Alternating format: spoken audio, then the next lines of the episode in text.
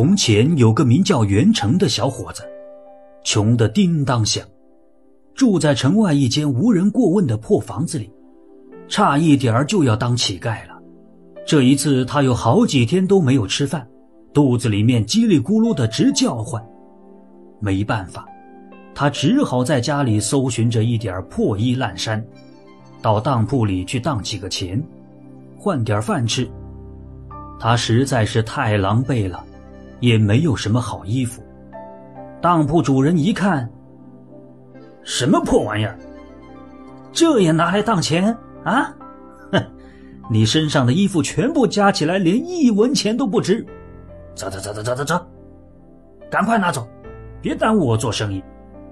当铺的主人还把他所有的破衣服一把抓起来，扔在他的脚下。袁成无可奈何，人穷志短。没有别的办法，央求着当铺老板：“老板，我不是游手好闲的人，实在是饿得太厉害了，身上一文钱也没有。让我去当乞丐吧，我又放不下这面子。今日已经拿出了家中所有的物品，万不得已呀，老板。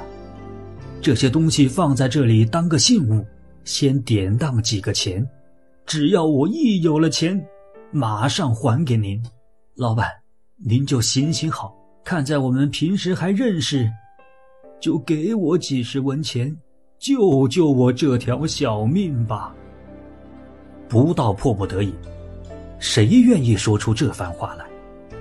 当铺主人说了：“你在我这儿说笑话呢，我送给你一个字，滚。”说完，把头扭到一边，再也不理会他了。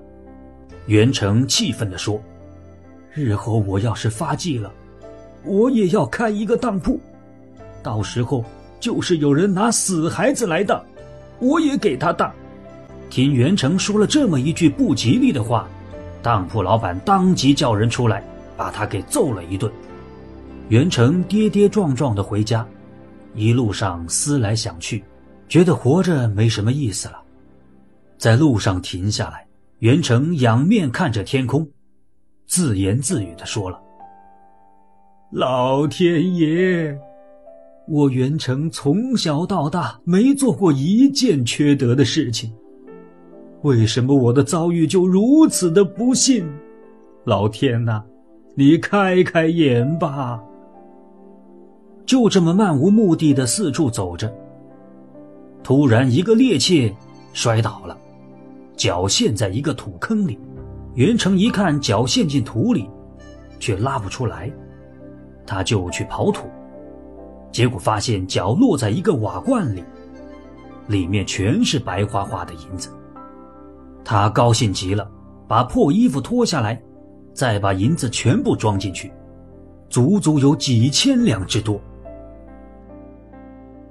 袁成发了财，先做了一些小生意，后来逐渐的扩大买卖，不出几年就成了富翁。于是他就从破房子里搬了出来，买房买地，还开了一个当铺。以前那家当铺的老板听到以后很惊奇：“哟呵，那个恶鬼果然能有今天。”原来他还在当铺门口说什么当死孩子，哼！现在想起来，还是不甘心。今天趁着他刚刚开张，我何不前去走走，故意去冲犯他的忌讳，以报当日之仇。一看到有人真的要来当死孩子，原成雇佣的当铺掌柜不禁火冒三丈，当时就叫出所有的伙计，要毒打他一顿。袁成急忙赶上来，制止了当铺掌柜，拱拱手，对着以前的当铺掌柜说：“老板，你是想来证明我言而有信是吗？好，这两个孩子正好在我开张的日子碰上，也算是有缘分了。